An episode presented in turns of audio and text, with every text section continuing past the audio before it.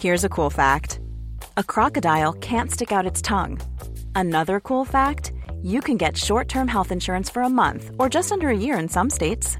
United Healthcare short term insurance plans are designed for people who are between jobs, coming off their parents' plan, or turning a side hustle into a full time gig.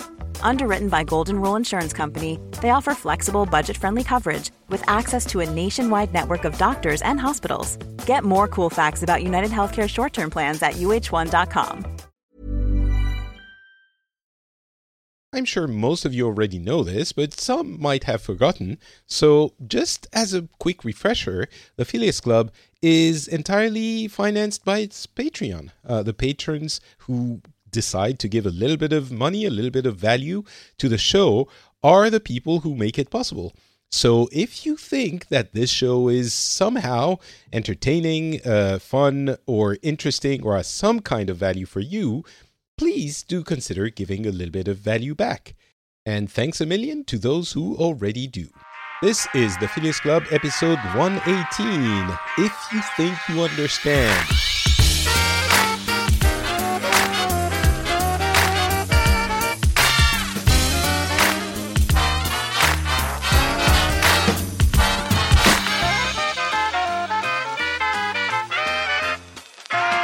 Hello, everyone, and welcome to the Phileas Club. This is the show where we cover, well, I guess we cover the news from the world, but not really. We cover the news that are important in each of our local areas of said world. Uh, local areas might be quite large, but we try to focus on those with, well, I mean, sometimes they're world uh, uh, impacting news, but we try to focus on them with local opinions and our cultural backgrounds and try to give you our different uh, uh, takes on those local news uh, and and uh, try to give you different opinions on those that you might not have had although sometimes it's exactly what you expect. Um, today i'm very glad oh first of all my name is patrick beja and i'm currently living in finland but I'm originally from France and I have news from both of those uh, countries. And we also have other people from the Western world this time. Uh, Tom Merritt is here with us from Thanksgiving riddled California. yes, it is just peppered with Thanksgiving everywhere. uh, the uniquely American holiday, Thanksgiving. Uh, although I guess Canada has their own, it's not the same day as ours. Uh, so yeah, it's that one holiday that we all celebrate for sure, and no one else does. It, there aren't many of those, I suppose. There, there are many, versions no, yeah. of every holiday, different versions of most holidays in every country. Yeah, Thanksgiving, yeah. though um yeah if, if you you know uh, uh don't include that weird canadian one which i'm guessing is a copy of the american one because everything in canada is a, a, a kinder copy of the american version. Um, they're so sorry about it but they come. Uh, so yeah thanks for being on with us. Uh you're going to be talking about fires and yes i like to think that i am uh, living in California, but originally from Illinois, which distance wise is kind of like being from France and living in Finland, although it's still all America. And uh, California uh, suffer- has al- always su- suffered fires. That is not unusual, but the fires have gotten worse and worse. Uh, and there is an effect of climate change that, that is fueling that. There are other reasons that are fueling that as well. And this year, uh, one of the worst if not, I think it may have been determined to be the worst fire on record in California. Happened in Northern California. We had two very damaging fires in yeah. Southern California, and I uh, have relatives up in San Jose that we traveled to visit. So I, I sort of got a boots on the ground inhalation of smoke in both locations. Okay, well, I mean, I'm sure a lot of listeners, most listeners, have heard about this, even if they're in they're not in the U.S. Uh, mostly because it was, you know, uh, uh, present all over social networks and podcasts. Yeah. I, I, think uh, and many celebrities are. Yeah, I, for me, it wasn't so much the celebrities, although I guess podcasting celebrities. news, yeah. Um, right. Because every podcast I listen to, or uh, many of them, are recorded in California, and right, so right. yeah. Uh, but we'll get a little bit uh, more details on that and maybe some of the context surrounding it.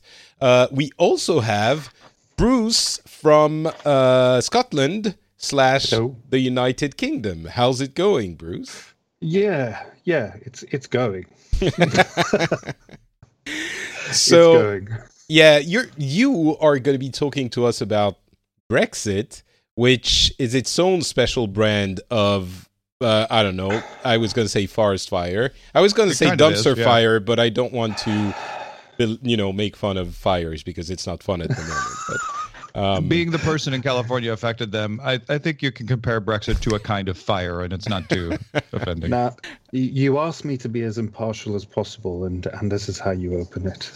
yeah, well, I mean, the thing is, I think the unique situation of Brexit currently is that after what two years of negotiations, both mm-hmm. sides are still incredibly unhappy about everything, and I think in that sense, uh, it's yeah fine to say it's a dumpster fire and still be neutral because everyone thinks it's a dumpster fire. So, I don't think anyone is happy at the moment. So yeah, I do agree here. No. and enough. so we'll dive into this, and uh, your tone is sort of, uh, well, I guess setting the tone for uh, the tone of that conversation. So we'll see where we uh, get with that. Uh, I'll also be talking about uh, stuff from Finland and from France. Finland has to do with babies, and uh, France has to do with you know those security jackets, like the yellow reflective jackets. The I, high visibility, high high vis, right, they call those them. things. Yeah. Uh, well, it has to do with that, and you might think, oh, it's going to be the funny, um, you know, kicker story. That's the the feel feel good one. It, it really isn't. Um, I mean, it's not horrible, but it's it's it's kind of a possibly a moment of reckoning for the country slash the government. Uh, mm. But we'll talk about this in just a little bit. I think first, you know what? Let's get the uh, depression out of the way um, and talk about Brexit, which I think has been making the news I want to say worldwide. I'm going to open the Brexit segment with asking Tom actually uh, if some Brexit managed to make the news between two uh, forest fires. Yes, it, it, it, absolutely did. Although I'm always a horrible test case for this because right. um, I get my news from The Economist and the BBC, which are both British-based publications. Mm-hmm. Uh, but but even so, I, I, think Brexit has has has been something that people have heard of. I'm uh, over in the United States quite a bit. It's it's at the top of the news, and and I've been following the the mess that it is uh, with great interest to to the point that you know at one point I tweeted last week that this season of House of Cards is great, and of course I'm referring to Theresa May's administration, not the one on Netflix, uh, because it, it's just it has just been fascinating, not necessarily in a positive way, but fascinating to just watch the slow motion wreck that is happening as they essentially, eh, from my perspective, get caught up on how to treat a border that they want to leave open while closing the rest of the border. Yeah, it seems mm-hmm. that's the, the the the key point. But uh, let's get to to to Bruce. Um, and so yes. tell us from here, we've been hearing they found a deal and no one likes that deal. And we're like, what the hell do you want? And so, Bruce, tell us, what do you want? what do we want? What do the British people want? To be great again, I think, just like America.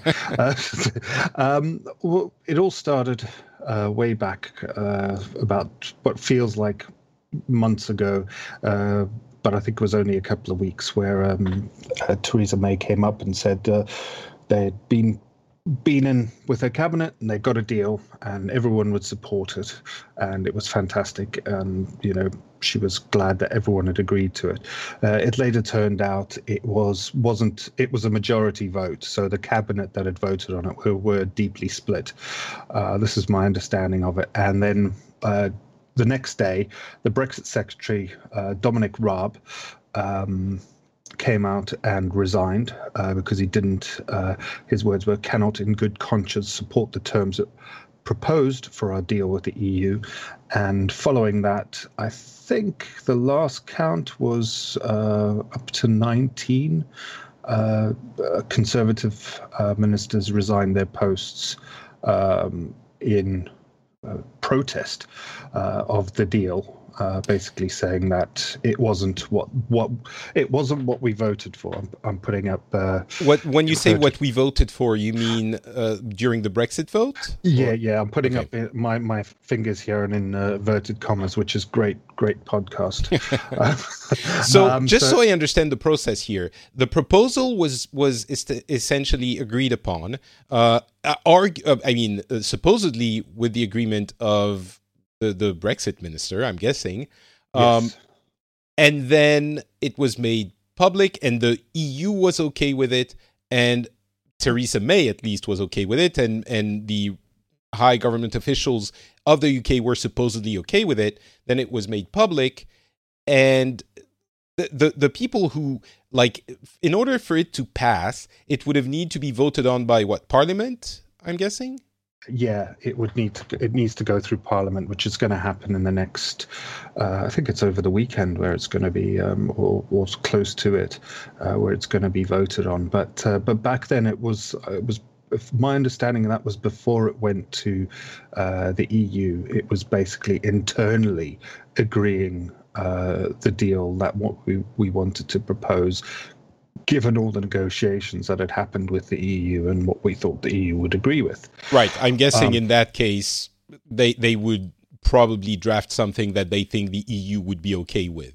Uh, yeah. With a few details, maybe. Yeah. Okay. and and um, uh, you know, it, when when it, the details of the uh, deal had been published, you can you can understand why um, wh- why the the hardline Brexiters are not Brexiteers are not very happy with it. Um, it basically what it does is it it it it means that we leave the EU, but we still we still retain the laws, uh, some some form of judicial um, oversight. So the European Court of Justice will still have a say. Uh, there would still be a customs union um, with some, um, and I've been trying to figure this out. Uh, some kind of technological uh, solution to the Irish border problem, which, uh, if people don't know about, uh, Northern Ireland is a part of the United Kingdom, uh, and it is on the same island as the Republic of Ireland. And uh, the Good Friday Agreement, uh, um, which was agreed, uh, might I might get this wrong, 1998 or 99 uh, by uh, Tony Blair at the time, um, basically uh, guarantees it guaranteed it, it, it was a an, an agreement between Ireland and the UK that there will never be a hard border uh, between Northern Ireland and Ireland, um, but that Northern Ireland would stay within um, the United Kingdom. And that, my understanding is that, at least looking at it from the outside, this mm. is the main issue that is blocking everything else. Uh, but I think what you're saying is it, it isn't really the only one because there are issues of oversight and well, correct me if i'm wrong the way you're describing it is the brexit deal is kind of brexiting without really brexiting like is well, it that, that that that's why that's why I can only laugh. I, I, you know I'm trying to I'm trying to explain this in in in terms that make sense, but but it doesn't make sense to me because uh, the deal says we will we will leave we will leave the EU, but we will stay within the customs union for the moment. But there will be a technological solution in the future um, that that will that will solve the issue of the border because the the two proposals are one is put the board you'd have to put a border at uh, between Northern Ireland and the Republic of Ireland, and that uh, completely nullifies the Good Friday Agreement, and um, that wouldn't be very good for uh, for for the region. Um, the, the, the, troubles in Ireland were were all about that. The other the other solution, which the um, uh, unionist Irish would are very unhappy about, is to put uh, a border within the sea, so between Ireland and the United Kingdom. And they say, well, you know, we, we're not going to be part of Ireland anymore. We're not going to be part of the United Kingdom anymore. So, you know, that that there's that. Uh, so but this nobody is definitely can figure out. Yeah, this is definitely. I mean, the the Irish border issue. For those who who don't know about this issue, uh, it's possible they don't. As you're describing it, it's kind of unsolvable because the EU borders are open um, between the countries of the EU, and Ireland, the Republic, the Republic of Ireland, is part of the EU. But Northern Ireland is part of the UK. And of course, one of the main contentions of the Brexit is that the UK wants to control its own borders. So the border between Northern Ireland and Ireland uh, is kind of either it's open and then the UK is has a border open with the EU, which Brexit doesn't want. I'm treating Brexit as a you know sentient entity at this point, um, or it's closed, and uh, that's not okay because obviously in the UK, as you explained, uh, they don't want that border to be closed. So I guess my question is, what do hardline Brexiters propose as a solution to this problem? Well, it's uh, what they've said is, you know, we'll we'll use technology. That's that's basically what they're what they're Blockchain what the result of, AI will solve well, it. yeah, well, you know, to to to to um, to use a famous phrase now, uh, we've all got mobile phones, so uh, you know, why don't we just use those to track where people are, etc. That was one of the comments that came up. What? Um, yeah, How does was, that like?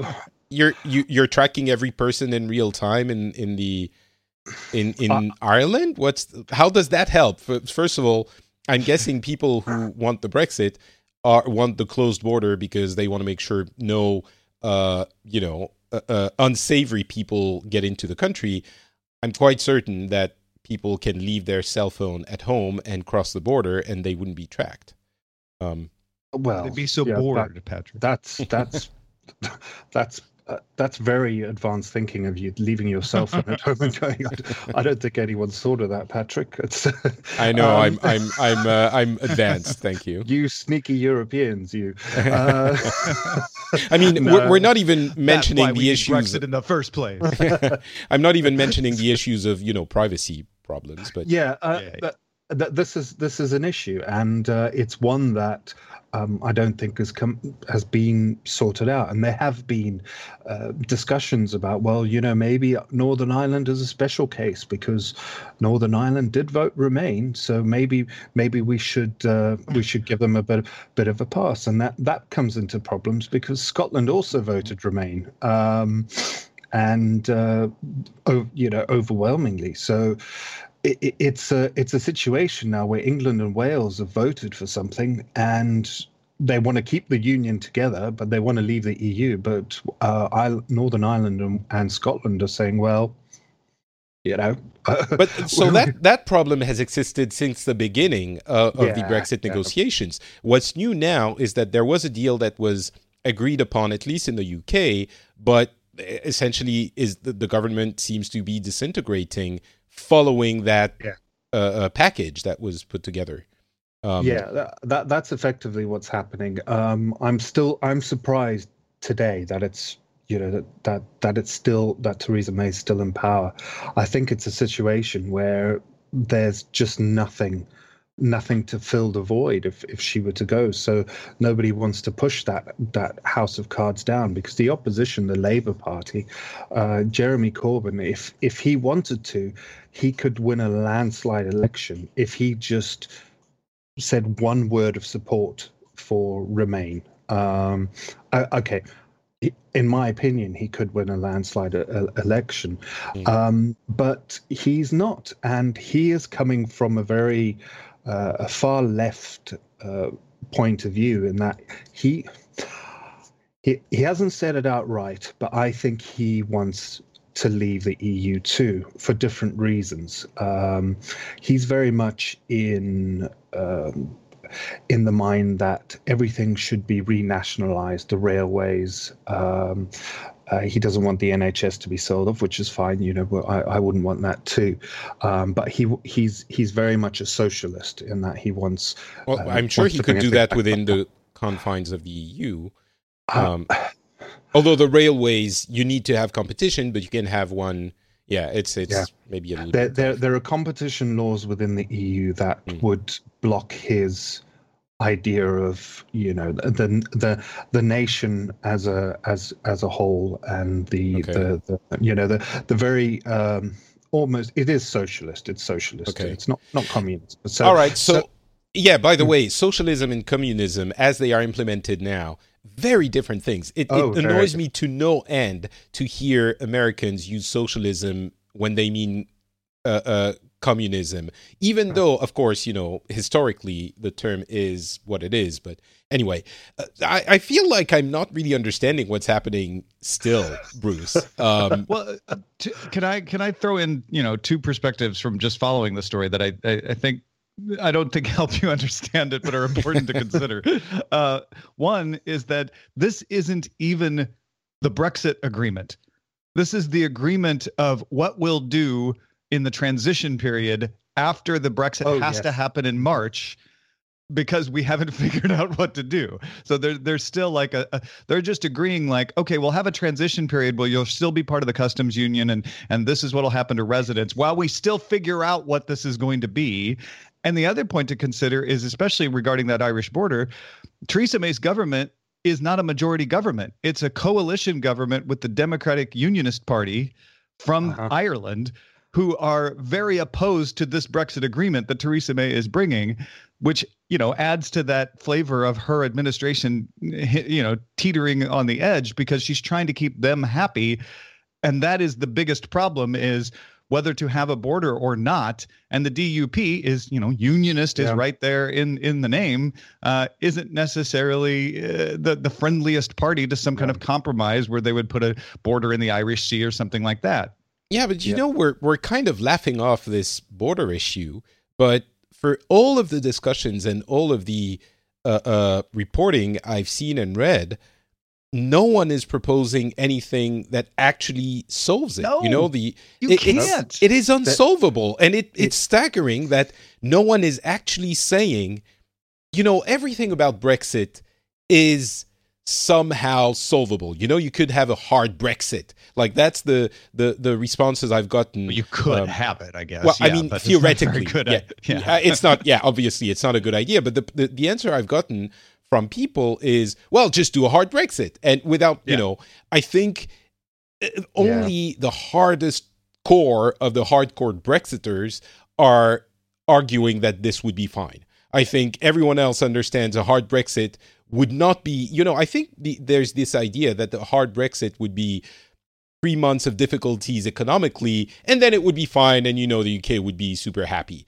And there's only a few people who think that. Everyone else understands it would wreck uh, the the economy. It would be uh, uh, chaos in the country, and people would lose their Well, and it might- jobs. and right, It might bring back the troubles in Ireland if you did a hard Yeah. Brexit. yeah. On, on That- top of that, so so the the I mean, the hard Brexit in theory it could happen. This border issue literally has no solution. So as long as you make it a condition to an agreement for the Brexit, it just can't happen. I just I mean, the the entire focus of this entire conversation should be do you have a solution for that Irish border? And No. my understanding, Bruce, is that this is not what the conversation is. It's devolving into, oh, we can Brexit, no, we can't Brexit, without Yeah. this focus on the Irish border, right? Well, th- th- this is this is the you you what you've both said there, Tom and uh, Patrick, is exactly the issue.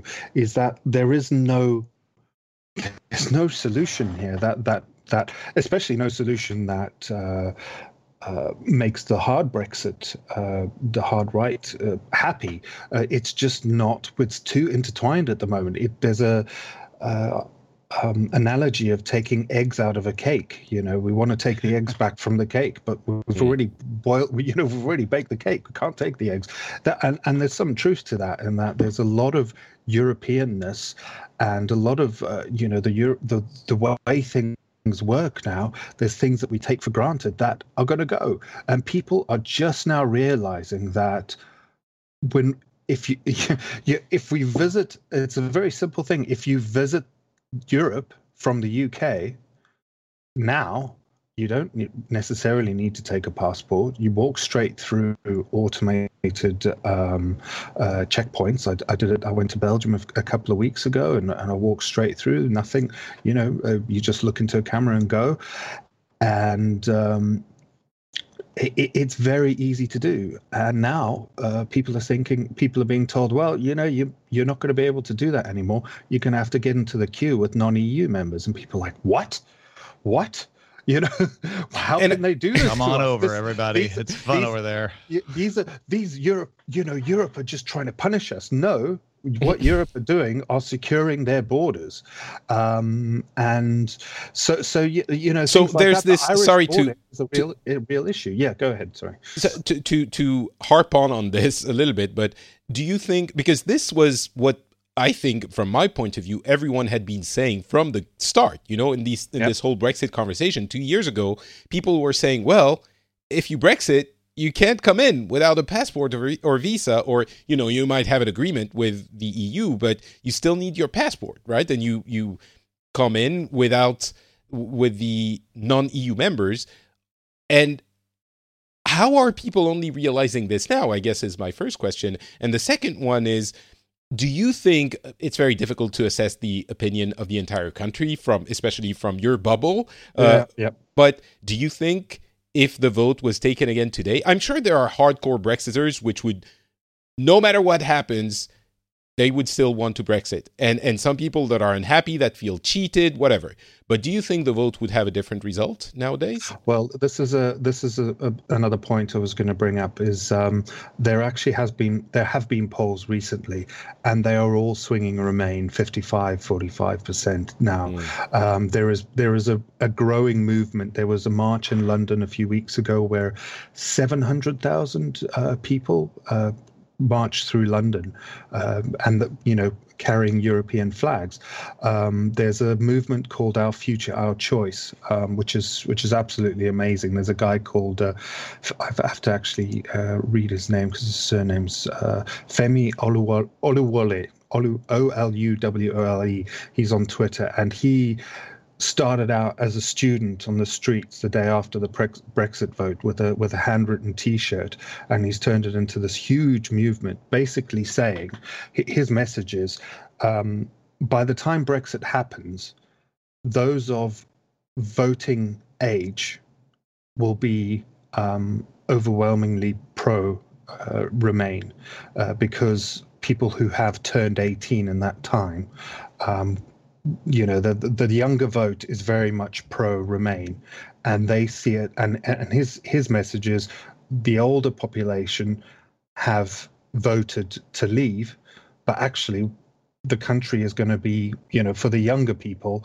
in 50 years' time, etc., when the older people are going to go. And and Brexit, the Brexit uh, movement are now saying, well, we are going to take a hit. We're not going to have more money. You know, the NHS is going to is not going to have 350 pound million pounds a week. In fact, you're going to have to cut back a bit more, um, and uh, you, we're going to have to, you know, tighten our belts for a little bit. There's people saying, you know, we did this after World War II. We had uh, we had rationing. We can do it again. And you know, people who voted Remain are saying, well, why are we doing this? Uh, you know, the government is is stockpiling medicines because there might be problems with the border after 29th of March next year. Um, we're being we're being told all sorts of things about um, they they're building a car park, a huge sorry truck stop, huge truck stop. Apparently, I'm not necessarily. Uh, uh, yeah, yeah, they're building a huge truck stop because they know in Kent, which is down by Dover, um, so that they can park all the trucks that are going to be waiting for customs checks. Um, and the, the local residents all voted that was a very leave uh, area, and they're turning around saying, "What's this? You know, this isn't what we voted for. Was actually, this is." So your um, impression is that, and again, I know there are some people listening to this who are who lean towards Brexit who are saying, "Oh, you're biased," and you know, but what's happening now is what we were saying was going to happen. And I think, okay, to give the other perspective, there are some people who are saying, well, Theresa May never really wanted to Brexit, so she dragged her heels Oh yeah. and and didn't prepare for a hard Brexit, which could have been ready by now after 18 months or whatever. And now, of course, it's impossible, but it could have been done. And so she's forcing the, the deal she is uh, putting together down our throats but because she didn't prepare uh, um, adequately. Yeah. Um, yes, and people are saying that, and they're they're all clinging to that and saying that, uh, you know, this should have been sorted out years ago, months ago.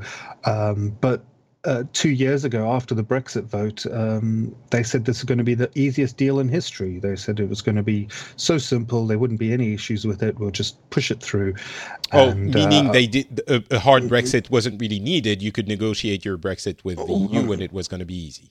Yeah, we'd be like Norway or something like that, and Yeah. uh, and and they said after the Brexit vote, a lot of people backtracked and said, well, you know, it's we weren't, we didn't really say we were going for a hard Brexit. We'll just go for a, you know, a, a soft one. And and event and what's happened now within the Conservative government is that they've uh, they've all gone hard Brexit. Um, a part of me thinks, well, maybe Theresa May said, okay, well, you hardliners take the reins, and let's see you fail miserably. Um, and then you know I'll pick up the pieces once you're done.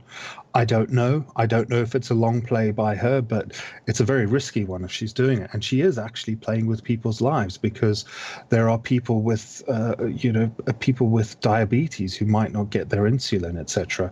And uh, we don't Yeah. have a we don't have a culture here of of of of GoFundMe pages for people who, who need who need medicine. So um, it it it, Yeah. it, it it is an issue. And then I'll just throw in one more thing that's that's come up uh, today, is uh, Spain have turned around and said, well, you this what's going to happen with Gibraltar. Uh, Mm. Because Gibraltar is a is a British territory, and uh, they're not happy with the arrangements that have been made. They don't want Yeah. They don't want it. And apparently Argentina is sitting by because they think Britain's weak now and, and gonna want I know they're not in Europe, but they you know they're eyeing the Falklands up again. Um, so yeah, it's it's very difficult. There are lots of things within the de- within the deal that don't make sense. Um, That's the most disheartening thing, and the thing that that strikes, I think, us in in France, and uh, uh, to be honest, in the entire EU. Uh, even even the anti-EU sentiments from the far right and far left uh, that were displayed in uh, the last election in 2017, I think, um, have been kind of calmed uh, because people realized that that wasn't holding in France. There were, you know, some French people who were like, "Ah, you sucks," but over overall, uh, the French population is it likes the idea of the EU, even if there are things that need to be fixed. Um, and so we're looking at this and thinking. What the hell are you doing? And you know, it was bad enough when the Brexit was voted and when the negotiations started.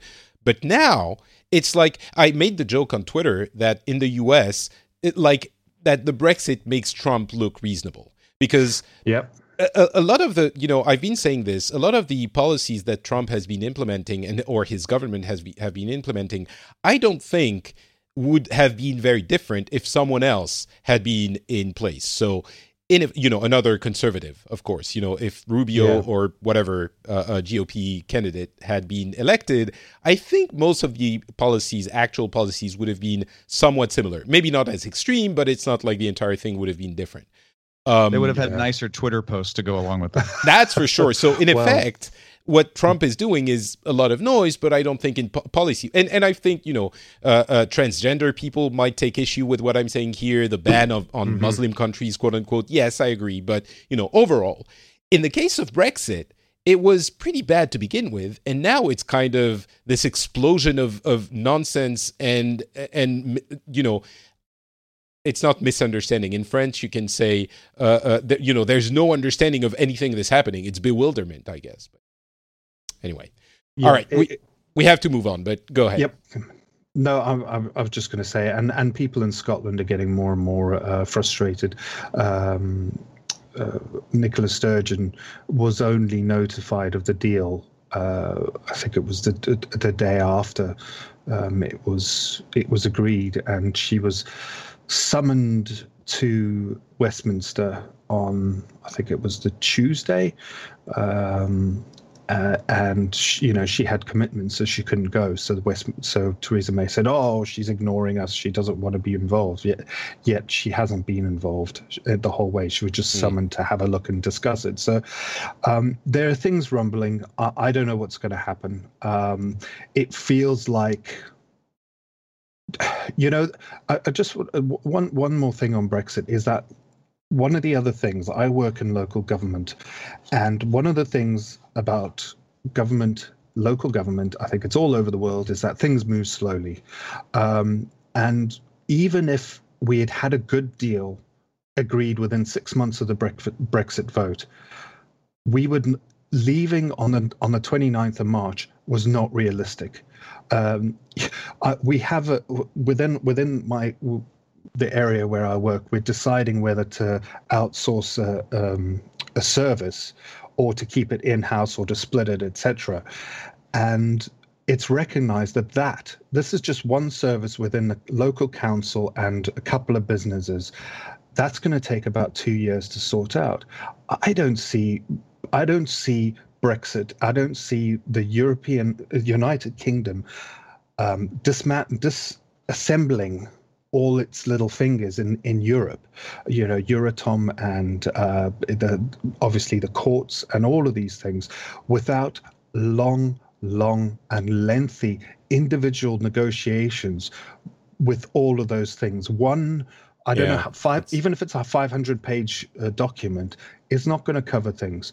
So th- th- there's a reality that I think nobody's actually realized is the administration required to to push this through is going to take a long time. Anything else is not reality. So, and and I um, think there's there's a, a, a, sentiment that this administrative uh, uh, slowness and heaviness comes from the EU, which is not the case. You know, governments are are machines that are very complicated. I hate to say, you know, especially in the U.S., there's this sentiment that the, that governments are inefficient and essentially crap, uh, mm-hmm. and that if only we could do without the government, everything would be great. But it's only because you uh, you know you essentially assign every difficult job to the government, mm-hmm. and and and it is difficult and it takes time and people and and minutia, and the people who do it are qualified people who who spend time doing this. So of course, as with the EU, there can only be they co- can always be improvements. But in the case of the administration of Great Britain and of the UK, this has been built as you know a, a, a nation, an empire, a, a, union over. Depending how you look at it, you know, uh, uh, fifty years or hundreds of years, and it you can't fix it. You can't change it fundamentally in no. six months or in two years. It takes no it, I don't know, a decade. Take, listen, listen. 15. If you had a stronger negotiator who wouldn't let the EU push Theresa May around, this would have gotten done. you guys, all right. You, you know, just need I, to to not not let them force you into agreeing to some backstop customs union. Uh, the UK can survive a hard uh, Brexit on its own. It's a strong economy. It can make deals with uh-huh, the US uh-huh. uh, and make deals better on its own. Uh, Theresa May just needs a little more backbone to make this work. T- yes. So, Tom, you're joking, I think. Um, I'm not joking. Um, I am expressing the re- leave opinion uh, for those I'll, that, listening. I'll say one thing. I'll say one thing about Theresa May. She's getting like she's getting bashed from every side. I think, and I don't know enough about her, so I might be completely wrong, but I really think she's a hero and she is taking yeah. everything on the chin and still doing the response. She could just, you know, throw her hands in the air and say, "You want a hard Brexit? Fine. We're hard Brexiting. Now have fun yeah. and leave. You know, she could she could absolutely do a number of things that would appear to get to do what people want. But obviously, in the end, the, the British population would suffer immensely. Uh, and she's doing the responsible thing, doing the trying to ke- keep this whole thing together. Mm-hmm. And be becoming immensely unpopular unpopular with the entire population in the process, but she's still doing it. I don't know. It seems to me like Yeah. that's Her what's name's happening. Theresa May, not Theresa Will. um, I, two things, and and it'll be the last I say on it. One is uh, I'm beginning to see what you what you say there about Theresa May. I, I used to, I, I was very anti her, but uh, more recently I'm seeing she's doing what she can with the tools. The second is my response to that leaver uh, who, who was on here with the with the American accent, but you know, might um, uh, is that it doesn't matter how much you you how much will you have and how much belief in yourself you have you cannot negotiate with a horse trader to get a unicorn it just is not possible so you know this this this is what it is the british want a unicorn the the eu is saying we'll give you this horse that's what that's all we can give you so that that's my final word on the matter and i'm sorry i, I you Patrick, you sent me a message and said, please be as impartial as possible, but I, I can't. I just can't anymore. I think this is yeah. No, I I I mean I agree with you, and uh, I don't know. It's, I would love, I would love you to have a, a hardcore Brexiter come on this on on I your mean- podcast. I'd love to hear their their their views on this. I really I would. think I think um, I might be wrong, and I'm sure we're going to get some.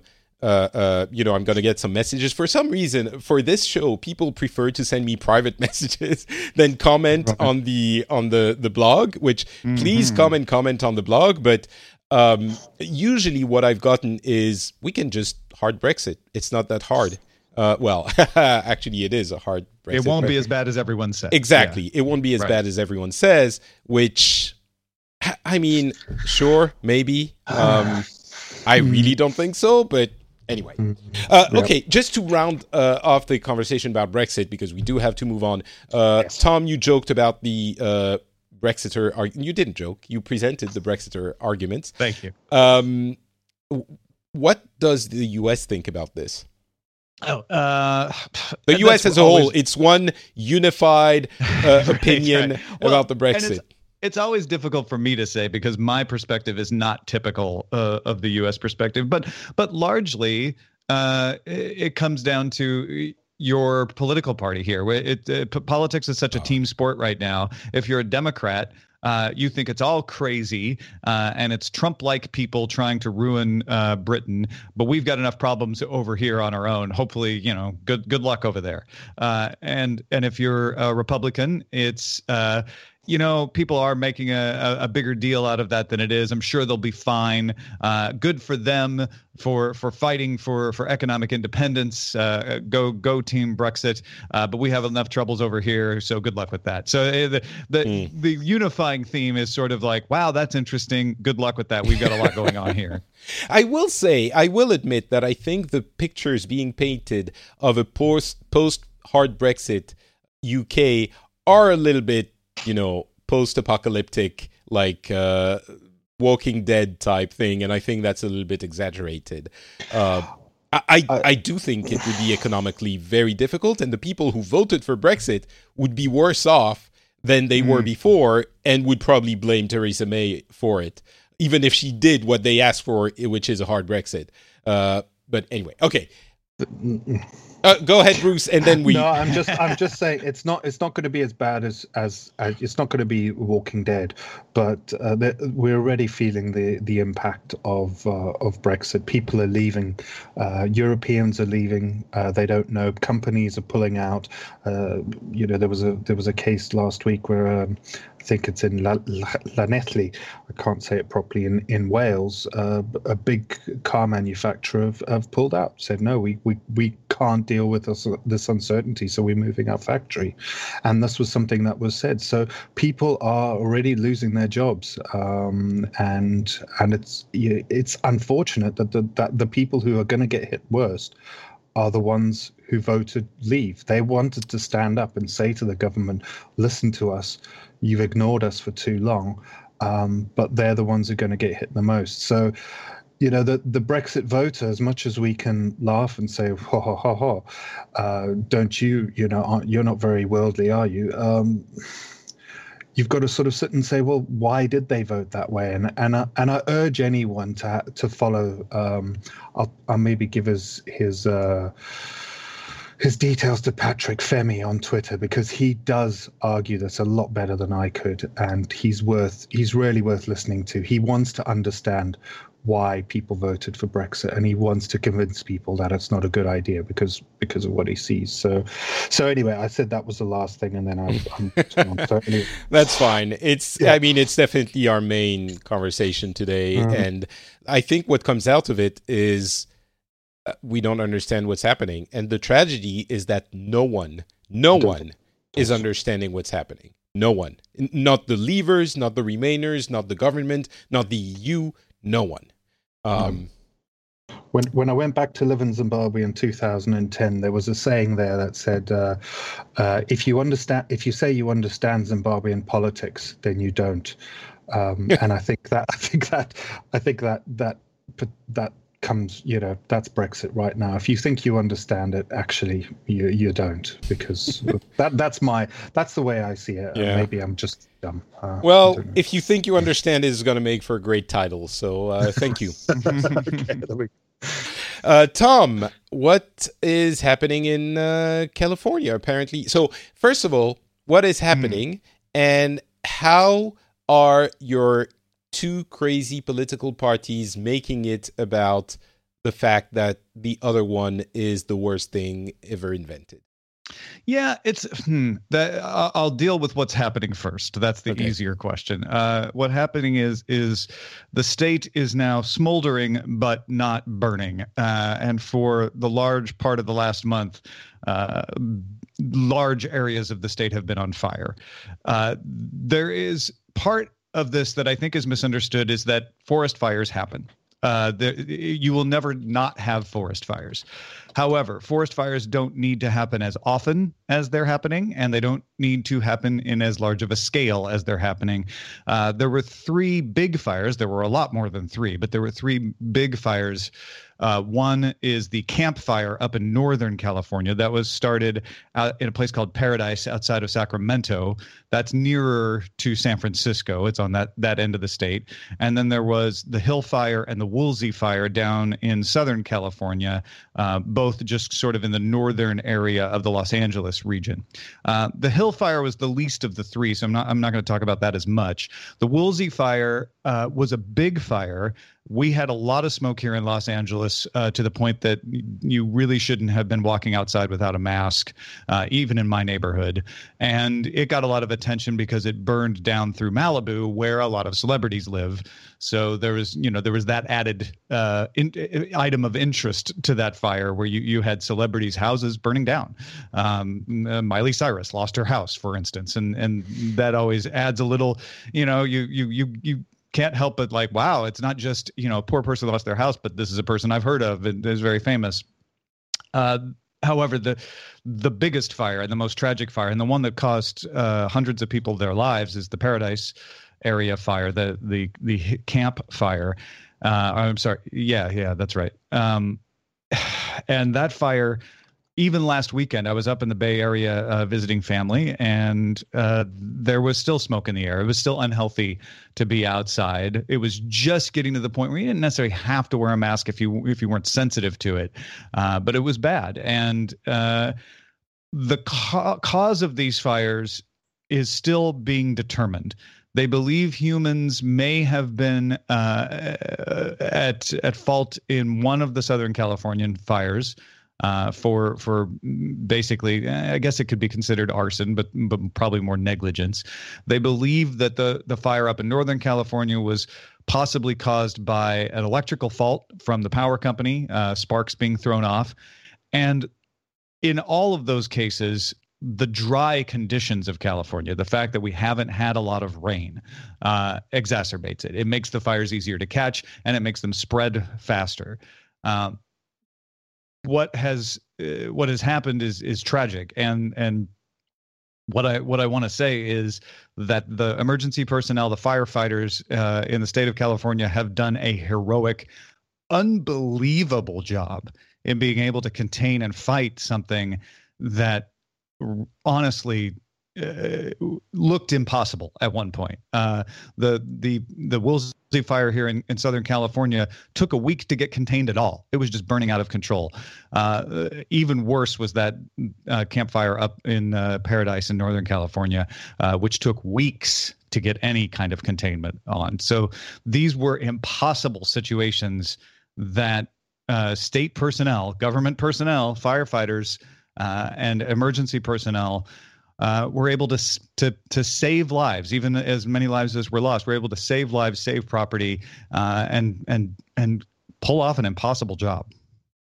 So when you say, you know, it was impossible to fight, was the expectation that the fires would keep burning and like burn down all of California? Like I have a hard time understanding. well, maybe not all of California. It's a very big right. state, uh, but that that they would they would not end until they burned themselves out. Uh, they they could have mm. burned into cities, uh, you know, if, if not properly contained. So yeah, there were there were points in the Woolsey fire, and there there were a lot of points in the Hill fire where uh, it was uncertain where where it would end, where where the fire would stop, and it was at mm. the mercy of the winds and the weather what it was going to do.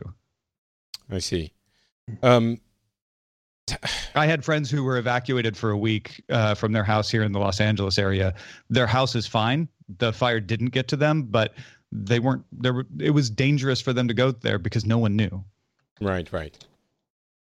Okay. Um. So I hate to do this, but I'm going to do it anyway. Um. Because again, the perspective from the outside is, at least for me, it was this. Um one thing that was really shocking when this whole thing started, I think 10 days ago, was the the the thing that uh, President Trump tweeted.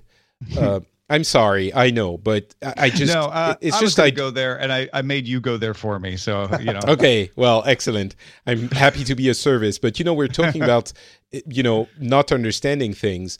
Uh, but there was one tweet by yeah. by President Trump who is not known for his restraint on social media, but this one was like to me, it was above everything else, where he was essentially saying, you know, putting the blame on California. Yeah, we, we don't need to get into it too much. No, it was a dirty trick.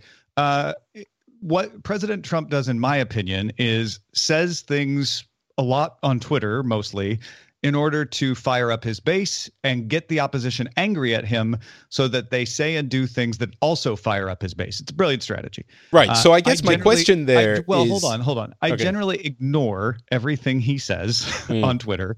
Uh, and and I 100% agree with you earlier that a large portion, not everything, but a large portion of what his administration has done would have been done by a, another Republican administration. And he is not nearly as controversial as he wants his opposition to treat him. This was an example of that. Uh, he knew if he went on Twitter and said, "Well, you know, California had better forestry management. This wouldn't happen." Uh, that it would get a lot of people angry uh, and yelling at him, and that's what he wants. Mm. However, this is one where I, I personally being affected walking outside and, and not being able to breathe in two areas of the state over the period of a month uh, didn't appreciate. Uh, the the folks that were fighting this fire did not need to have the population uh, uh, stirred up at that time by by some kind of partisan rhetoric trick. Uh, it's it's it's it just wasn't nice, and thankfully, uh, you know, the, the, the folks on the ground who were fighting the fire did the right thing. They ignored it, uh, and they got on with the job of fighting the fire. Uh, forestry management certainly could be better. It always could be better. And in fact, uh, Governor Jerry Brown, our, our governor, has issued some some orders in the wake of the fire uh, to allow for more thinning of the forests, which would which would you know retard uh, forest fires in the future. Uh, and and that's an adjustment that could and should be made. Uh, but politicizing it like that at that moment really did not go well down with all Californians, yeah. uh, whether, no matter what political stripe you were. Yeah, it's not like Californians, it, you know, overall like Trump to begin with. But it's interesting that you said there's a lot of there's a lot of Trump support in California, sure. especially in the Valley and especially in the outer counties. It's interesting that you said, you know, me being affected by the thing he was talking about, I didn't appreciate it. That's I don't know. It's interesting because you know it makes it harder always- to ignore, right? Exactly, but I think when, it when he's might- talking about the economy or something like that, I'm like, hey, that's what he says on Twitter. He wants you to get mad. Uh, if if you know, just just don't don't feed the beast. Uh, but when you're sitting here thinking like, gosh, we need help, we need support, we need everybody to get together and, and unite whatever political stripe to fight this, and then the president is leading the way by criticizing forestry management, it's just disheartening. Right. Uh, my point was going to be it's, you know, the other people that he's talking about are probably feeling the same way when he's talking about them. Uh, when we Uh, might look at it and think, oh, you know, just ignore him. He's just making noise. Yeah, yeah. So, Right. And and you're right. You, you you should. It just makes it harder. yeah. I'm, That's why I'm, it's such an effective strategy, right? I, I, my, the other question I wanted to ask was, did his base have a, a, a little bit of a reaction, you know, to this thinking, dude, okay, that's, that's maybe, you know, was he as effective with this as he was with his usual Twitter uh, inflammatory rhetoric? Or was there a little bit of a, uh, uh, of a, a reaction to this on, you know, conservative media like Fox News or whatever? Maybe you don't. I, I don't know. I, I don't watch Okay. or, or, or consume conservative or liberal media, either one. So I, I couldn't tell you. I, I haven't spoken to anyone who's a big Trump supporter about that particular thing. Uh, I'd be curious. I'd be curious to know. Generally, though, what happens if you're someone who supports Trump? What I what I have observed is when he says stuff like that, they shake their head and like, yeah, you know, he talks a lot. He's pig-headed. That's Mm. that's that's who he is. But but I like what he's doing and I like what he's getting done. And so I don't I don't believe that this in any way was any different. That's my. Uh, I've actually started um, listening to Ben Shapiro's show a little bit. Mm. I haven't started to listen, but I've listened to a few at the uh, behest of our good friend uh, Tony, who's a uh, conservative, and I, I find that uh, that's also what he does. He kind of, you know, uh, diminishes the importance of what Trump says by making fun of him and that's an interesting you know even in his camp there's a little bit of that when you're um, trying to appear more neutral i i would have a lot of things to say about uh, ben shapiro and i think i might uh, uh, talk about about this a little bit later um, It, it sounds we'll like he's but- really uh, he he he espouses the same views that I heard uh, Scaramucci give in an interview with The Economist, which. Uh, if you if you are interested in understanding, uh, not just disagreeing, but understanding uh, the Republican side of this, and you don't listen to Scaramucci's interview with The Economist because Scaramucci was the guy who famously, you know, lasted a few weeks uh, in the administration, but he had been part of the Trump campaign before that, uh, and he he lays it out very clearly in a way Mhm. that if Democrats don't listen to what he is saying, they they will not win the presidency in 2020. right I, I wasn't i didn't listen to shapiro's reaction about this comment specifically but in general and i would suspect that was the same Yeah, thing. it feels like Um, the same thing. Scaramucci's uh, criticism of, of the president is that he's pigheaded. right Uh, that that he he gets he gets his back up and he says things because he's angry. Yeah. Uh, but you know, and and and I think that's the thing that the Democrats are not understanding, and and they're going to lose. Yeah, I, I think there's a lot of uh, that's a completely different Yeah, yeah, conversation, and we will have it at some point. Uh, but I would I could discuss it as well. Uh, but yeah, so from here it, we didn't really uh, uh, understand much of what was happening. But the thing we our mind races to, I think, when we hear about these things is climate change. Um, Oh yeah, and and that's kind of I I don't think we're we're thinking, oh, this is all because of climate change, but immediately what we're thinking is is climate change, which his men caused, can't be helping this situation, and that's No, I think the framing for this yeah, you know yeah, yeah. news that we have in Europe. it's a little glib to go it's uh, it's not quite the same extent but it's a little glib to say "And now we will use this tragedy that's killing people uh, to fight uh, you know for climate change but at the same time So sorry, let me interrupt. It's- I, I want to add, we're not using it to uh, uh, to think, oh, this would be good ammo to fight climate change. That is not our the way we're framing it. And I want to make this clear. I think we're in, in again in France at least, most of us are very cognizant of the fact that climate change is real.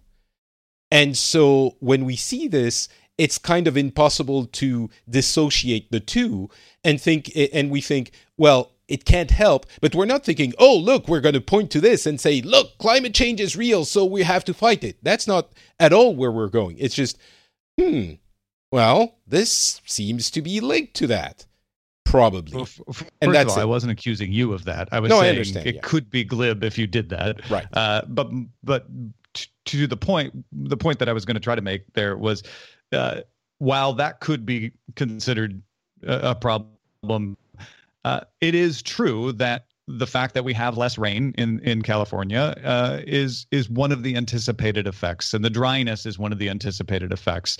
Uh, so it's something you're going to have to get used to here. Uh, in this part of the world, that we are, we are going we are going to continue to be at a higher risk of fire. We're going to be at a higher risk of drought, and that's just the way it's going to be, and it's not going to get better. Hmm. Yeah, we could talk about climate change and uh, these issues at length. Um, what kind of depresses me in advance is that you know a p- large part of my audience of the audience for this show is in the US, and I think immediately that audience would frame this discussion by attributing one opinion or the other to one or the other parties and yeah no it's the sickness we have in the united yeah. states is that no everybody like i said it's a team sport now so you can't have an actual opinion uh, you have to pick the opinion that that goes with your team exactly, and if you pick yeah. an opinion that is not on that team then people assume you're on the other team mm. exactly and reality doesn't necessarily have a team and either yeah. climate change is real or it isn't i mean it's pretty also i hate all the teams they're crappy teams honestly and uh, okay, it's not this, even Premier League. It's not even second division. It's just the worst. This is also another conversation. Um, yeah, I know. We're having 15 different conversations at the same time, but that's how it goes. Of, I, yeah. you know, I wish our entire life could be a Phileas Club episode where we just all speak in a friendly manner to one another. Uh, Bruce, anything you want to add about the forest fires? Because before I conclude this episode with Finnish babies and uh, and and jackets for drivers? Uh, you're muted. No, I think I think that's fine. Thanks. okay. um, so, a uh, couple of things I wanted to mention, and one very quick, and one a little bit more lengthy. Uh, the first one is uh, birth rates in Finland, uh, which the latest report from uh, the the national organization agency that manages or at least reports on these things is uh, quite dire. The birth rate in Finland has fallen to, I believe, 1.48, um, which is obviously not good if you want to renew the population. And looking at it from the French uh, perspective, it was really interesting because in France we have a, a higher birth rate and we have tax incentives for uh, uh, people who have several children. I mean, already from the first child, you get your um, general, you know, revenue tax uh, reduced for having a child. Uh, if you have two children, again, it's reduced. If you have three, it's reduced more. And you get all sorts of benefits for what we call uh, uh famille nombreuse, which is large family, I guess. Um, and and so this is a very healthy way, I think, to uh, encourage people to have children, which is a, or, or I guess for me, it seems healthy because it feels natural. Like Western societies have a tendency to have less children uh, than than uh, uh, uh, others, and so you need to encourage it. And in order to do that, you need government quote unquote intervention. Um, so this feels very natural. Another thing that you need if your population is declining is uh, possibly to have immigration. That's a great way of uh, adding workforce age people to your population, and uh, sometimes they will even have higher birth rates than uh, your current population. That is also something that helps uh, the the French population not grow but diminish less than it would it does in other countries. We have uh, some immigration, and Finland is very very adverse to immigration. Like they do not want other people. I mean, uh, surely if you're the color of your skin is lighter, you're probably okay to immigrate. Uh, I didn't have a lot of issues. Well, I'm in the EU, so they didn't have a choice. But uh, yeah, they don't really like immigration. Um, so more than than most other uh, countries, which, by the way, is probably due more to the fear that the Russians start start to immigrate than to the fear that well, I don't know, they don't really like those dark skinned people. And I'm casting a wide net. I know not everyone's like this in Finland, but still, immigration is a no go. So I think they're going to have to change their stance on um, tax incentives, which about time is my reaction. Um, I wonder if you guys have any uh, different reaction to the issue of birth, birth rate and how to encourage uh, higher birth rates, which obviously are needed in many parts of our Western uh, countries. Yeah, I mean, well, it, it, I feel like, uh, and I, I, don't know if Bruce will agree with this, but uh, I'm sitting in a country who doesn't have that problem because of immigration, and immigration is the bigger issue, right? So you're solving it with uh, Mexicans that have lots of babies that will grow up to be criminals, well, essentially, or cowboys. They could, you know, they could, yeah, despite their mama's best wishes uh, yeah, I, I, it, it's not an issue. It's not it's not mm. something that, that is on the national agenda here. Uh, the the idea is we we have too many people coming into the country seems to be what most people want to talk about. Not we're not we're not giving enough.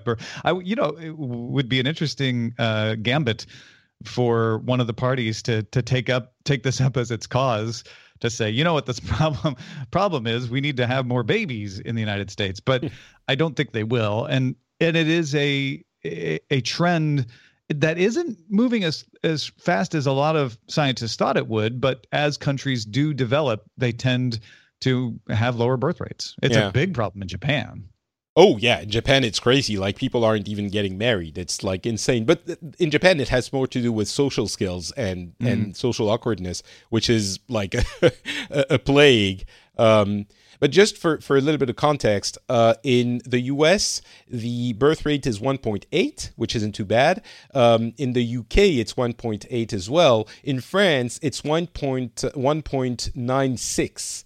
So that's really good uh, uh, in our you know nation. Well, you know, they say French is for lovers. So there you go. Exactly.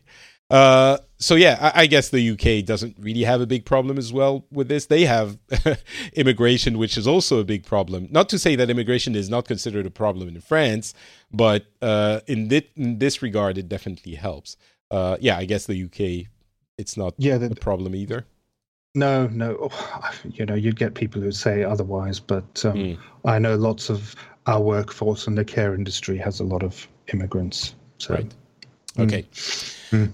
Uh, so there you go. That was the immigration. Uh, no, the the birth rate thing. The other thing, which is actually I'm burying the lead a little bit. It's a French uh, uh movement that has been uh, taking uh, flight or importance in the past. Oh, can you mute yourself, Bruce? You're sorry making a lot of noise. the the um the the, the yellow jackets movement, which is not the uh, other name of Ant Man uh, throughout his illustrious career. It's those, as we were talking about in the beginning of the show, those reflective jackets uh, that you put on when you go out on the on the street. If your car is uh, on the side of the road and you have an issue, when you you know to to be seen. And that started as a uh, protest against the increase of gas prices uh, in in the country. Um, and it sort of ballooned into a complaint against the increase of um, the the cost of living, and has become a national movement.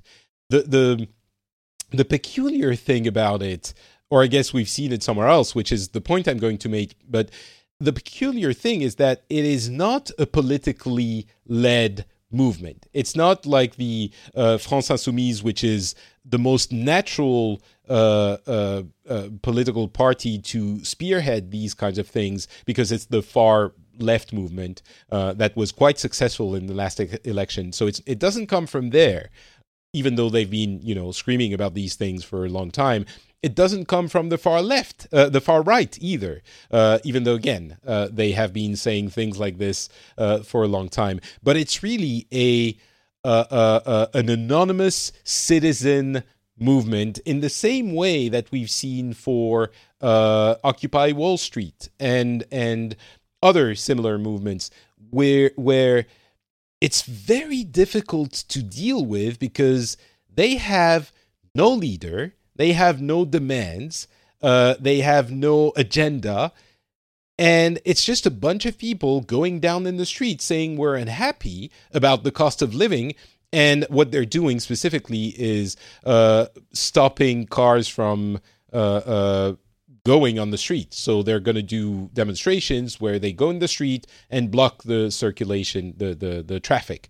Um, in the street and it's happening in more and more cities usually without any casualties or without any problem it's relatively uh, uh, good spirited.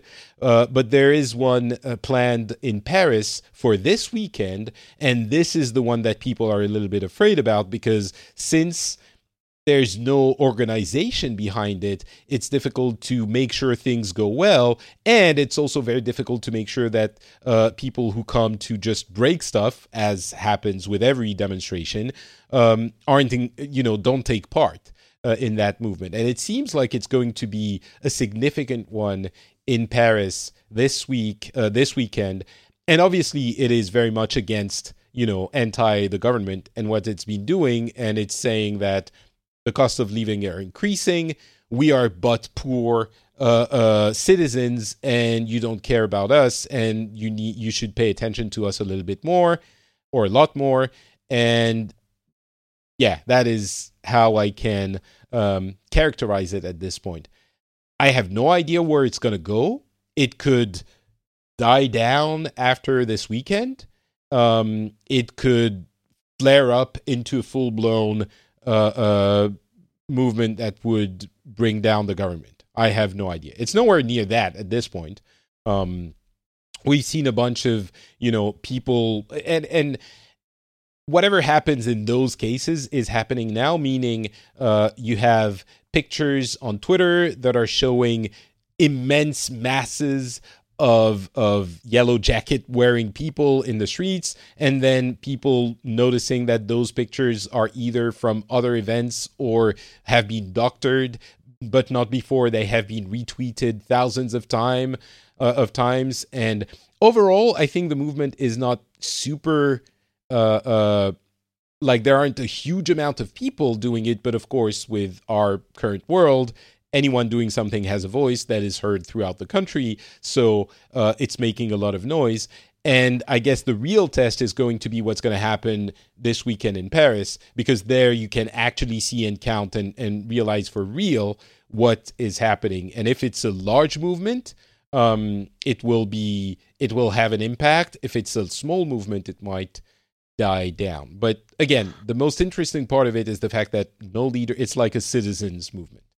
Um, Interesting, Patrick. I'm just I'm just looking at it. It, it says the, the side I'm saying it said there've been two deaths and uh, and like almost 500 wounded. I, am I looking at the right thing? Yeah, yellow yellow vest protest. Yellow because vest, yeah. um, it that sort of thing in the UK would be classed as riots, I suppose, with police mm. uh, police wounded as well. And it's uh, it's interesting. The French there's a there's a view of the French here as always protesting, but um, mm. it, hmm.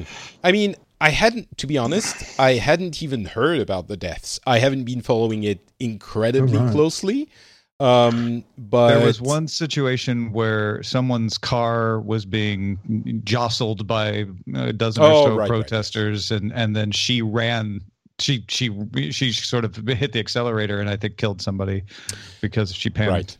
Yeah, I think yes. I actually I had heard about that one, um, but that tells you something. I it doesn't really hit the threshold of yeah. oh well. In that case, it should be prevented. Um, it's just incidents happen when you have these kinds of things that are um, that take place, and we don't take away people's right to demonstrate. Um, and sometimes they get a little bit rowdy, I suppose. But Yeah. overall, um, overall, they the the current news climate is that they are the opposite of rowdy. They are Yeah. behaving well, and yeah. So It's it's, de- it's definitely. Uh, it, I wonder. It's it's a different type of populist movement, isn't it? That's uh, that's Yeah. coming out. It's it's almost like a like it's actually grassroots, not hmm yeah. Yeah, absolutely. It's definitely grassroots. I mean, there are there are uh, uh, reports currently of the modi- the movement being radicalized to some extent, and it's hard to know if the government is kind of pushing this narrative to kind of try and split the movement, uh, it, which might be the case. But it's definitely grassroots to the dismay of political parties like the France Insoumise and the Front National, or whatever the name of that movement has become now.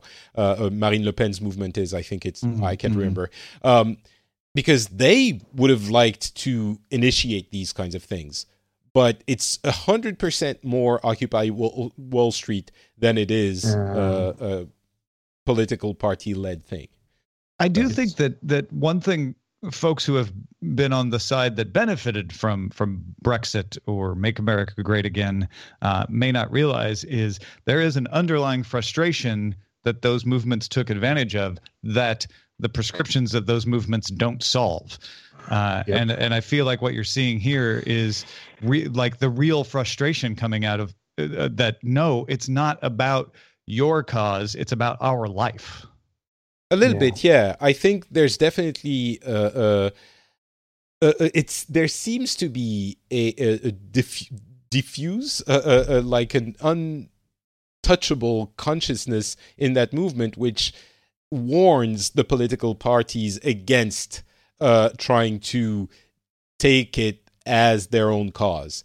Um, they don't want to be récupéré, we say in French, uh, to be taken over or used by political parties. And and smartly, the parties are staying away from that idea. They're saying, you know, explicitly saying we don't want to use that movement, but you are, you know, they're all trying to play around it and and try to see how it would benefit their cause, which is legitimate legitimate because many of the dem- of the demands they don't even have demands, which is weird. They're just saying it's too things Yeah. are too expensive. That is very Occupy Wall Street, isn't it? Yeah, yeah. So I don't know. I guess the yeah. Go ahead, Bruce. I just it just feels I, I've, a very uncon un uh, unoriginal. Uh, you know, idea in that um, it's what's fueling most of the world's uh, unrest right now is is is inequalities. Is um, you know the it goes back it goes back to the one percent and uh, the people and it's just getting worse and worse and worse. And and actually the UK the UK is one of the worst now since Brexit. Hmm. People are I- getting and I- poorer, and and it, that's what fueled Brexit. Was exactly what Tom was saying, was that you know there are people out there who are disenfranchised, and life is getting harder for for for most people. While uh, I don't know, I I still believe in in universal. I'm starting to see more and more that universal basic income is the answer to a lot of uh, a lot of the world's problems. But that would Well, mean people yeah, at the that's- top giving up their uh, their You're you're taking it to like a, a super like far conclusion, but yeah. Well, Patrick's already hearing the emails he's getting from No, the I mean, who oppose uh, basically. I, I agree with a lot of what you're saying, Bruce. But I, you know, I've been reading the uh, book by uh, Har- uh, Harari. You know, Yuval Noah Harari, the 21 Yeah. Lessons for the 21st Yeah, yeah. Century. Uh, really interesting. I mean, he takes a lot of things to some extremes, but a lot of super interesting con- contextualizations of what's been happening uh, in this, uh, um, you know, in these past few years. And I think one of the things that actually I have been thinking and saying for a while, which he also puts into words, is uh, this idea that the 1% is an issue. And I think it's very easy to do something which I do and used to do more, which is say, well, you know, what are people complaining about? We all have, you know, cell phones and enough uh, money to eat. Yeah, you might not eat at the restaurant every night, but you have enough money to eat. A hundred years ago, we would starve every couple of years. I, overdoing it, of course, but you know, that idea that now the basic uh, standard of living is so high that we shouldn't be complaining. And I still think that's true. However, uh, what is also true is that issues in inside societies arise not from the objective standard of living but from the gap between the the, the lower class and the uh, the upper class. Um, and that gap i think has been widening. And that is definitely definitely a concern. Yep. And if you don't want to have these kinds of things happen in your society, you need to make sure that you have a giant middle class and as little as possible lower class and as little as possible uh, upper class. It doesn't mean you're not going to have issues, but creating a middle class is super, super important, um, regardless of what the objective standards are for any class. So, and this, as I, I guess, Tom, that's what you were saying.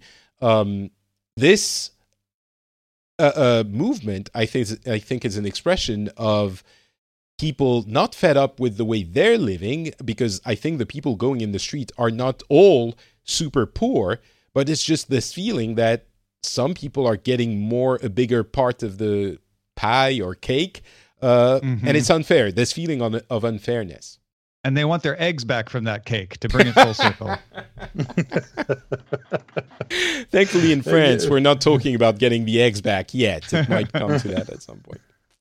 well, but I, I do think you, you know I think it is it's it, you can get caught up with oh it's the one percent uh, uh you know and and then the argument is like well what? Is it's it's bad to have rich people? You you need that motivation to be rich. It's not about rich or poor in my opinion. It's about uh, relative difference between opportunity.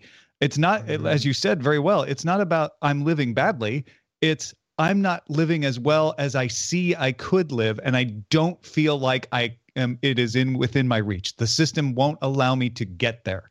That's the problem that i think the, some of the people who are on the 1% side or the you know well it's it's you know we don't want to just take away all the rich people's uh, gains they worked hard for that they don't realize it's not about taking away it's about keeping the gap within reasonable distance so that everyone feels like they can achieve an improvement in their life. Too many people don't feel like an improvement to their life is possible right now. That to me is the biggest problem. I think in the US it's especially true.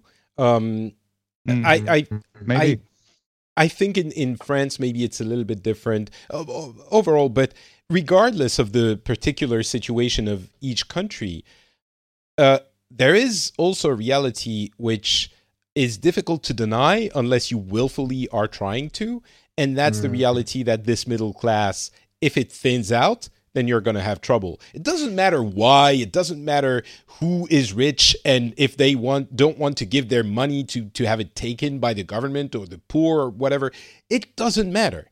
What matters is that if you don't have a large middle class, you're going to have these tensions and the the, the thinner the middle class gets, the the more intense those tensions uh, uh, start to become, and that is just you know it's just fact. I think I'm going to put a little caveat there. I think it's just that's how it works. That's how reality works. That's And, also um, called a strong opinion when it's a fact, I think. yes also maybe i don't but but i think there's there is something to that um and and in france it's not as bad as it is in other countries but um yeah Tom. How do you create that middle class then? Sorry. Uh, well how I, I you- honestly honestly i think part of it is making sure that uh, and and we're veering off different topics again but i think it's Mhm. making sure that everyone has access to uh, uh affordable healthcare uh education and and these kinds of things that make that difficulty l- l- less than it would be otherwise. In France, we have uh, at least you know you're not going to die if you get sick. Your children are going to get a chance to have an education no matter where they're from and what they do. So Mm. I guess that speaks to what Tom was saying. You have a feeling like well, you're not going to have to sell your house, which is already on a mortgage, if you uh, get cancer, right? So, or or if you break your leg or whatever. So, I think that plays into this idea that the middle class is, uh, uh, you know, through means attainable for uh, more people. And again, I think this movement in France is part of that issue, probably. But I also think it's lessened by the fact that we have those safety nets that work for the entire population. So the class warfare, quote unquote, no matter what people tell you in the populist movements, I think is a lot less uh, uh, uh, strenuous in France than in some other countries. Maybe I'm wrong there. Mm. All right. I've, I've, I've got, I've, yeah, I, I think my my views have gone more and more extreme as as time's gone on, and and it might be worth. Eh, maybe maybe we can have an episode later. I don't know about what about podcast, but I think the, the idea of universal basic income is is as the world gets more automated. Uh, I don't know. Well, though, you know, we, creating a middle class. Um, uh, do do we have the jobs to do that? Do we have uh, you know we've got enough food in the world. It's just a question of distribution etc etc i don't know. There's lots of very naive points that that uh, that i find um, i find very frustrating to uh, to to uh, well, I will say about it's, a, it's a new problem. That's why it's so yeah, frustrating. That, that's we, it, we, yeah. we the, the problem isn't that people starve; it's that people may not get enough. The problem isn't isn't yeah. that we we are unable to cure illnesses. It's that we we may not have it distributed uh, properly. Uh, accessibility. These we've gone from we need to we need to solve the fact that that people are dying out in the fields, you know, to yeah. hey, uh, people aren't living as well as we could make them live, which is a great problem, but it's it's a different problem, and old solutions aren't going to work for it. So basic income is a really interesting thing. It's been tried in a few places. We've learned how it doesn't work, how it does work. And so whether basic income is the solution or not, I don't know, but it's certainly something to look at and study and even if it's not the solution, trying it and experimenting with it and studying it is probably going to help lead us to the solution of what do we need to do. I mean, we basically have socialized clothing in the world ad hoc nobody is going around naked in the world because there's so much clothing and people just give it away. And no one's objecting like you know this giving away of clothing is just a horrible thing. How dare we right? Because we have so much abundance that it's solved itself. So you know there's something to the fact that we we can solve this this stuff. We just need to try. Uh. There's, I suppose in the yeah. Western world, there are very few people who are actually starving to death at the moment. Not in to death, Western, right? Yeah, yeah, yeah. Yeah, yeah. Uh, there are people who who struggle, but um, mm-hmm. um, so that is kind. I wouldn't say solved, but yeah, there. Uh, and I think in the process, Europe, in all parts of the world. Yeah, yeah. Europe, Europe has Europe has solved to to a good to a good extent the NHS, uh, the, the sorry, healthcare system, um, because you know we do have socialized healthcare that works. It's not perfect. Uh, I don't think any well, human system ever will be. But, I think. Uh, honestly, again, anyway, I know this comes sorry. as a shock to our American listeners, but everyone in the West, you know, in the Western world has solved universal healthcare to different degrees and with problems, but everyone but the US. That is. Have you solved how to disincentivize large company interests from undermining solving healthcare? That's the problem in the U.S. Yeah, of course, mm of course. But I mean, th- th- I if think you solve that, let us know because that's our problem. Well, I mean, we I don't know about that specifically, but we did solve healthcare, and I think a lot of people don't see the the the see healthcare in itself as an issue. And okay, let's not get dragged into a healthcare yeah, conversation yeah. again. But the fact is, in Europe, in all of the Western world, healthcare is no longer an issue as a concept. Yes, there are ways of implementing it, and people argue about this uh, I don't to know no end. It's been solved everywhere in Africa, has it? No, no, I'm saying in the Western world. Mm, okay. Like in in it's in, in first in world countries, definitely not in Africa.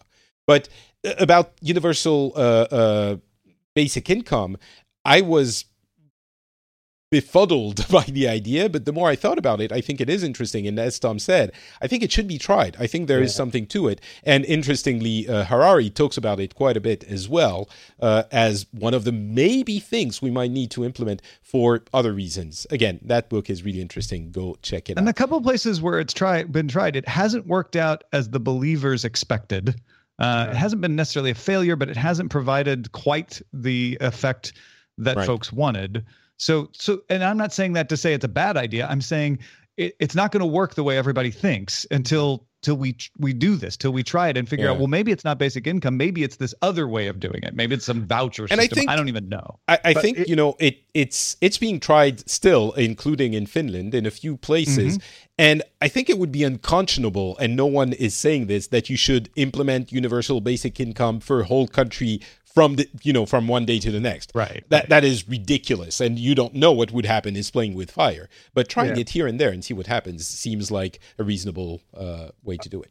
I wonder if it's one of those things. It's like uh, it's almost like Obamacare. You can't half implement uh, socialized Mm. medicine, uh, yeah, uh, because it won't work. You can't sort of take you c- uh, you can't take one state and say I don't know what's an American state, uh, Iowa. Texas. Ohio. Ohio.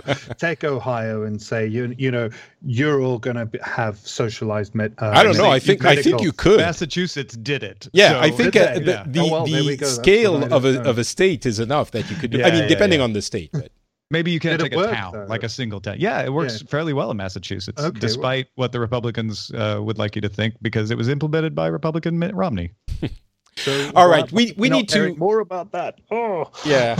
Uh, but we need to go. Unfortunately, uh, all the topics, all the conversations in the world would be super interesting, but we only had time for a few today. And I want to thank both of you for uh, indulging me and the audience for indulging us uh, talking about all of this. Uh, if people want to get in touch with you guys and, and hear more about what you're doing, what would you recommend they do? Let's start with uh, Bruce.